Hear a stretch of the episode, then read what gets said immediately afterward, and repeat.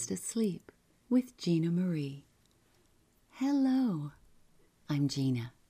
And Marie, hmm, well, if you know this podcast, you know about Marie. Welcome to all of you. I got a comment from a listener this week who wanted me to add another another group to our list of listeners. You know, slumberers, uh, um, gardeners, etc. Well, students. That's what he wanted me to add. This gentleman is currently studying certain classic authors and their works, and he often checks in with us. Thank you for that. And thanks to all of you for your likes, your very kind reviews, and for subscribing. October is behind us. This week we are trading in our creepy restaurateurs, our what else? Oh, grave robbers, our ghosts, even the romantic ghosts. Ugh. For a friendly, or was it friendly, French village. Our author, hmm, he actually wrote 39 horror stories, but I promise you, we are tapping him for a gentler tale today. He was a novelist, a poet, a playwright, and a journalist, in addition to earning the wonderful title of the father of the modern short story. He is Guy de Maupassant. Oh, one of his most lauded stories is The Necklace, and we did it some time ago. It's available on Fast Asleep, episode number 120. Well, born of nobility on his father's side, it was because of his mother's influence that Mr. Maupassant developed his great love of literature. She read to him constantly.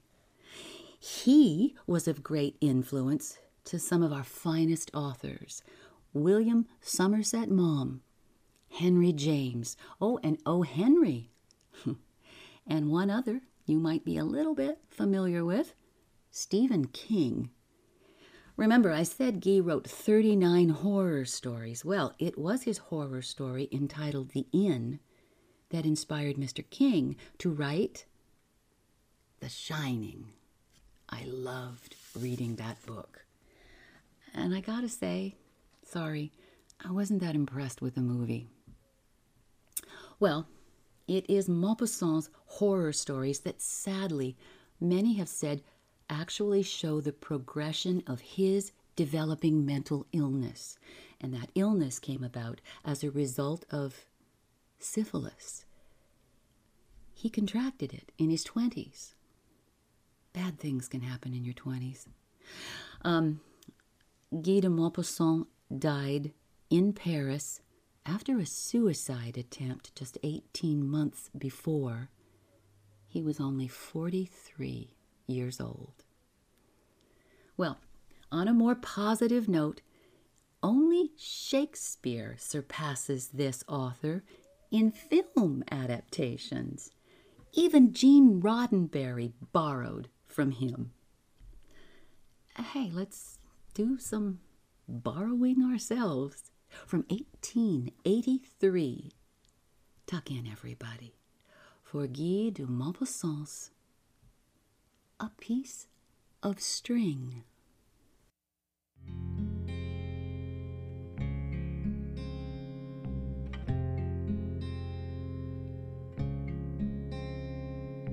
Perdre le fil du temps, tâter le vent, n'avoir plus rien à craindre, mais craindre qu'à tout moment, au fil de l'eau, plus rien à perdre.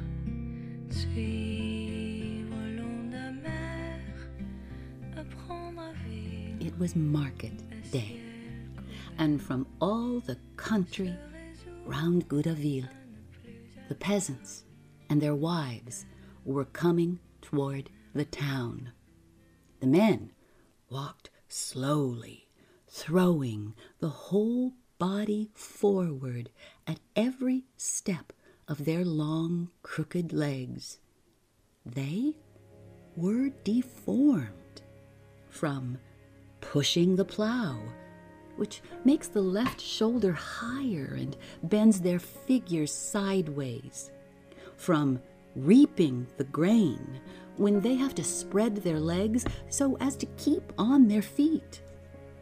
Their starched blue blouses, glossy as though varnished, ornamented at collar and cuffs with a little embroidered design, and blown out around their bony bodies, looked very much like balloons about to soar, whence issued two arms and two feet.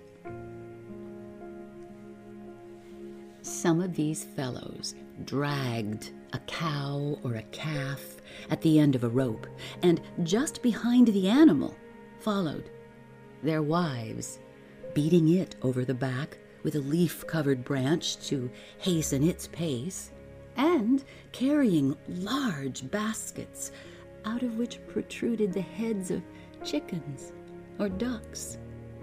These women walked more quickly and energetically than the men, with their erect, dried up figures adorned with scanty little shawls pinned over their flat bosoms, and their heads wrapped round with a white cloth enclosing the hair and surmounted by a cap. Now a char-à-banc, a wagon with benches, passed by, jogging along behind a nag and shaking up strangely the two men on the seat and the woman at the bottom of the cart, who held fast to its sides to lessen the hard jolting. In the marketplace at Goderville was a great crowd, a mingled multitude of men and beasts, the horns of the cattle, the high, long napped hats of wealthy peasants, the headdresses of the women came to the surface of that sea, and the sharp, shrill, barking voices made a continuous wild din, while above it occasionally rose a huge burst of laughter from the sturdy lungs of a merry peasant, or a prolonged bellow from a cow tied fast to the wall of a house. It all smelled of the stable, of milk, of hay, and of perspiration, giving off that half human, half animal odor which is peculiar to country folks. Maitre Hauchecorne of Breaute had just arrived at Goderville and was making his way toward the square when he perceived on the ground a little piece of string. Maitre Hauchecorne, economical, as are all true Normans, reflected that everything was worth picking up, which could be of any use, and he stooped down, but painfully because he suffered from rheumatism. He took the bit of thin string from the ground and was carefully preparing to roll it up oh, when he saw Maitre Malandain, the harness maker, on his doorstep staring at him. Oh, they had once had a quarrel about a halter, and they had borne each other malice ever since. Maitre Hauchecorne was overcome with a sort of shame at being seen by his enemy picking up a bit of string in the road. He quickly hid it beneath his blouse and then slipped it into his breeches pocket. Then pretended to be uh, still looking for something on the ground, which he did not discover, and finally went off toward the marketplace, his head bent forward and his body almost doubled in two by rheumatic pains. He was at once lost in the crowd, which kept moving about slowly and noisily as it chaffered, haggled, and bargained. The peasants examined the cows, went off, came back, always in doubt for fear of being cheated, never quite daring to decide, looking the seller square in the eye in the effort to discover the tricks of the man and the defect in the beast. The women, having placed their great baskets at their feet, had taken out the poultry, which lay upon the ground, their legs tied together, with terrified eyes and scarlet combs. They listened to the propositions, maintaining their prices in a decided manner with an impassive face, or perhaps deciding to accept the smaller price offered, suddenly calling out to the customer who was starting to go away, Oh, all right, I'll let you have them, Mantine. Then, little by little, the square became empty, and when the Angelus, the church bells, struck midday, those who lived at a distance poured into the inns. At Jourdain's, the great room was filled with eaters, just as the vast court was filled with vehicles of every sort wagons, gigs, charabancs, tilburys, two wheeled carriages, innumerable vehicles which have no name, yellow with mud, misshapen, pieced together, raising their shafts to heaven like two arms, or it may be with their nose on the ground and their rear in the air. Just opposite to where the diners were at table, the huge fireplace, with its bright flame, gave out a burning heat on the backs of those who sat at the right. Three spits were turning, loaded with chickens, with pigeons, and with joints of mutton and a delectable odor of roast meat and of gravy flowing over crisp brown skin arose from the hearth, kindled merriment, caused mouths to water. Ah, all the aristocracy of the plough were eating there. At Mesjardins, the innkeepers, a dealer in horses also, and a sharp fellow who had made a great deal of money in his day. The dishes were passed round, were emptied, as were the jugs of yellow cider. Everyone told of his affairs, of his purchases, and his sales. They exchanged news about the crops. The weather was good for greens, but too wet for grain. Suddenly, the drum began to beat in the courtyard before the house. Everyone, except some of the most indifferent, was on their feet at once and ran to the door, to the windows, their mouths full and napkins in their hand. When the public crier had finished his tattoo, he called forth in a jerky voice, pausing in the wrong places. Be it known to the inhabitants of Goderville, and in general to all persons present at the market, that there has been lost this morning on the Beuzeville road between nine and ten o'clock a black leather pocketbook containing five hundred francs and business papers. You are requested to return it to the mayor's office at once or to Maitre Fortune Houlbreque of Manneville. There will be twenty francs reward. The man went away. They heard once more at a distance the dull beating of the drum and the faint voice of the crier. And then they all began to talk of this incident, reckoning up the chances which Maitre Houlbreque had of finding, or not finding, his pocketbook again. The meal went on. They were finishing their coffee when the corporal of gendarmes appeared on the threshold. He asked, Is Maitre Hauchecorne of Breaute here? Maitre Hauchecorne, seated at the other end of the table, answered, uh, uh, Here I am. Here, here I am. And he followed the corporal.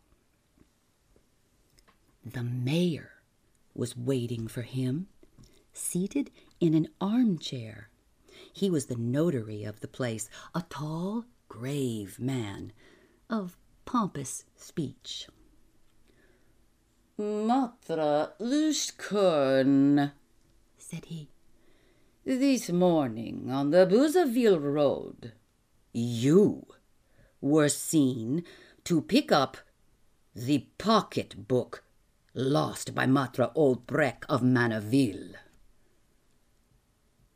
The countryman looked at the mayor in amazement, frightened already at this suspicion which rested on him. He knew not why. I, uh, I picked up that pocketbook? Yes, you.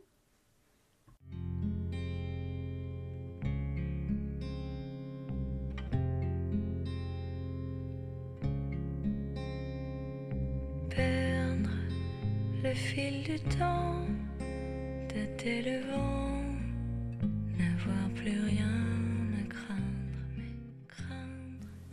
Stay with us. We'll be right back. Il n'y a plus rien à perdre. Suivre le long de la mer, apprendre à vivre. I. I picked up that pocketbook? Yes, you? Oh, I swear, I, I don't even know anything about it. You were seen. I, I was seen. Who, who saw me? Emelanda, the horn harness maker. Then the old man remembered, understood, and reddening with anger said, Ah, he saw me, did he, the rascal? He saw me picking up this string here, Monsieur le Maire. And fumbling at the bottom of his pocket, he pulled out of it the little end of string. But the mayor, incredulously, shook his head. Ho, ho, ho! You will not make me believe, Maitre Hauchecorne, that M. Malandain, is a man whose word can be relied on, has mistaken this string for a pocket book. The peasant, furious, raised his hand and spat on the ground beside him as if to attest his good faith, repeating, uh, for all that, it is God's truth, Monsieur le Maire. There, on my soul's salvation, I repeat it. The mayor continued.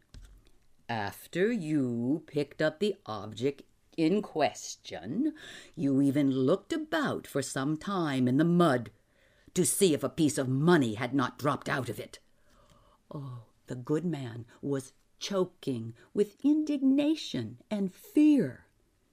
How can they tell? How can they tell such lies as that to slander an honest man? How can they? His protestations were in vain. He was not believed. He was confronted with Emelanda who repeated and sustained his testimony. Oh, they railed at one another for an hour. at his own request, Maitre Hauchecorne was searched. Nothing was found on him. At last, the mayor, much perplexed, sent him away, warning him that he would inform the public prosecutor and ask for orders. The news had spread. When he left the mayor's office, the old man was surrounded, interrogated with a curiosity which was serious or mocking, as the case might be, but into which no indignation entered. And he began to tell the story of the string. They did not believe him. They laughed. He passed on, buttonholed by everyone, himself buttonholing his acquaintances, beginning over and over again his tale and his protestations, showing his pockets turned inside out to prove that he had nothing in them. They said to him, Yeah, you old rogue. He grew more and more angry, feverish, in despair at not being believed, and kept on telling his story. Ah, the night came. It was time to go home. He left with three of his neighbors, to whom he pointed out the place where he had picked up the string, and all the way he talked of his adventure. That evening, he made the round of the village of Breaute for the purpose of telling everyone. He met only unbelievers. He brooded over it all night long.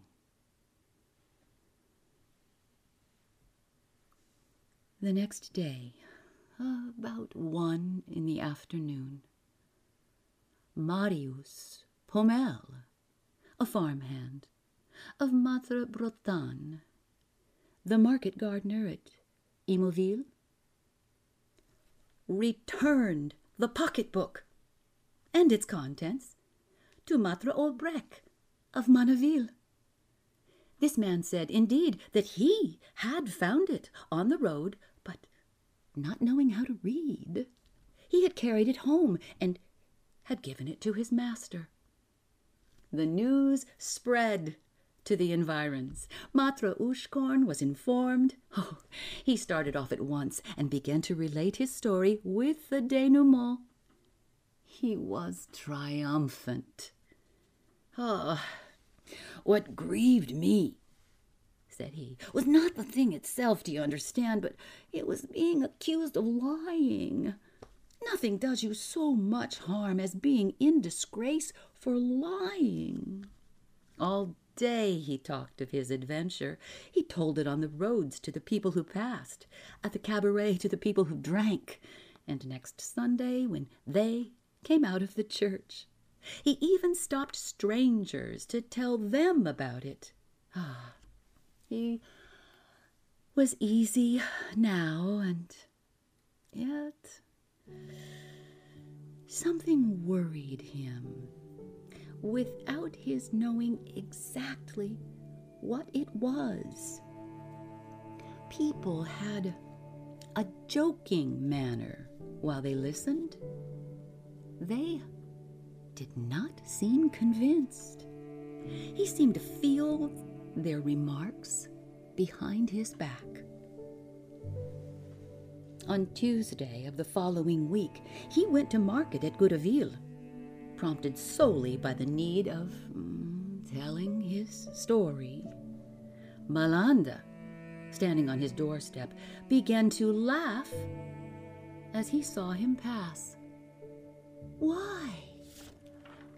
He accosted a farmer of Criquetot who did not let him finish, and giving him a punch in the pit of the stomach, cried in his face, Oh, you great rogue. and then he turned his heel upon him. Maitre Hauchecorne remained speechless and grew more and more uneasy. Why had they called him Great Rogue? When seated at table in Chardin's tavern, he began again to explain the whole affair.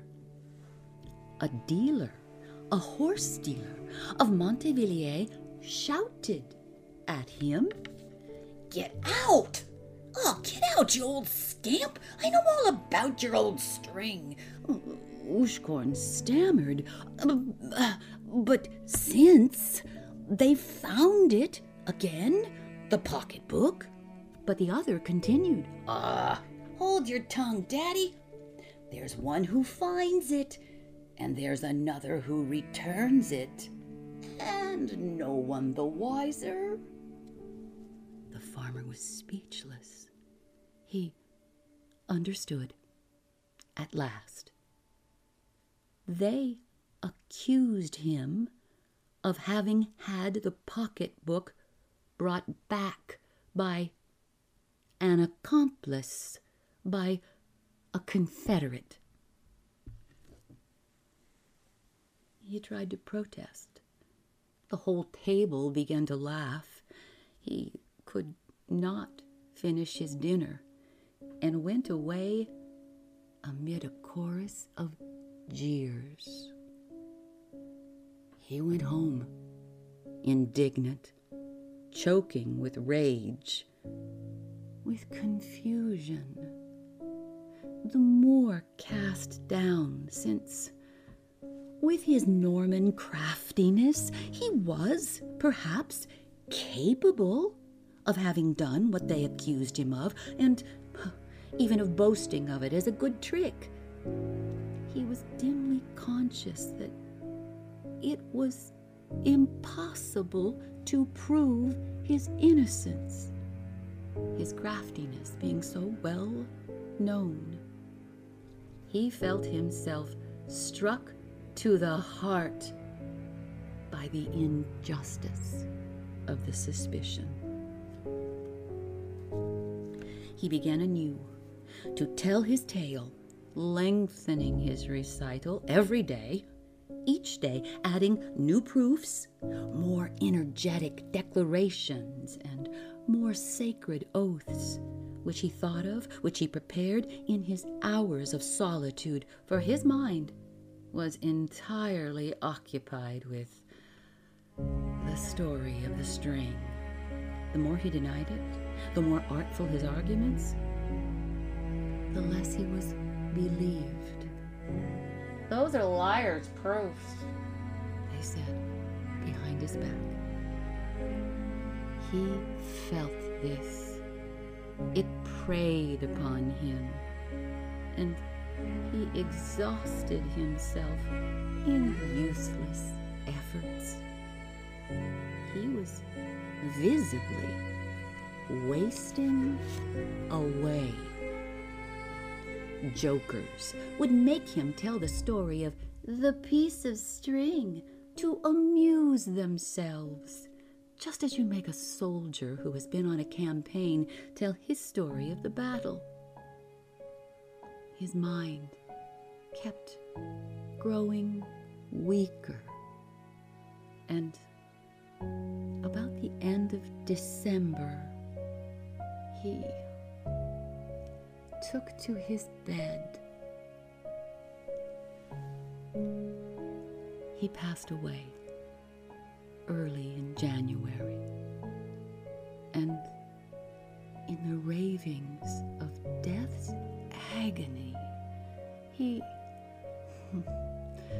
protested his innocence, repeating, A little bit of string, a little bit of string. See, here it is, Monsieur le Maire.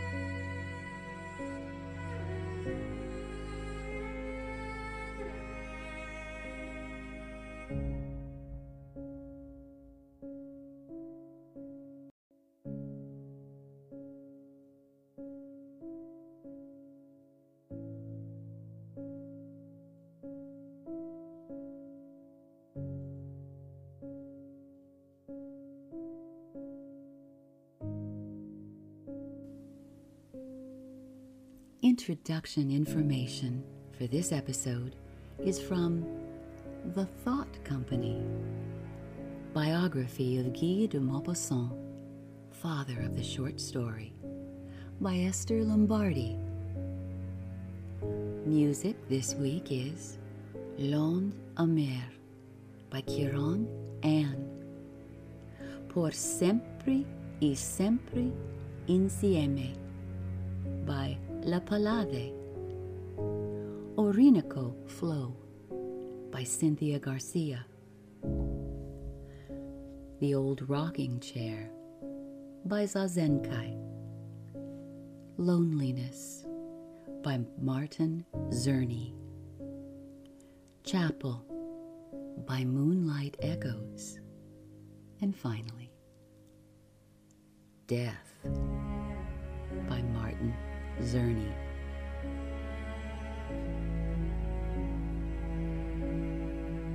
Remember, you can always reach me at Fast Asleep with Gina Marie 44 at gmail.com. Or you can find me on Instagram, Facebook, and TikTok. And please, keep us here for you by commenting, liking, and with your subscriptions. Thank you for listening. Keyword Pocketbook.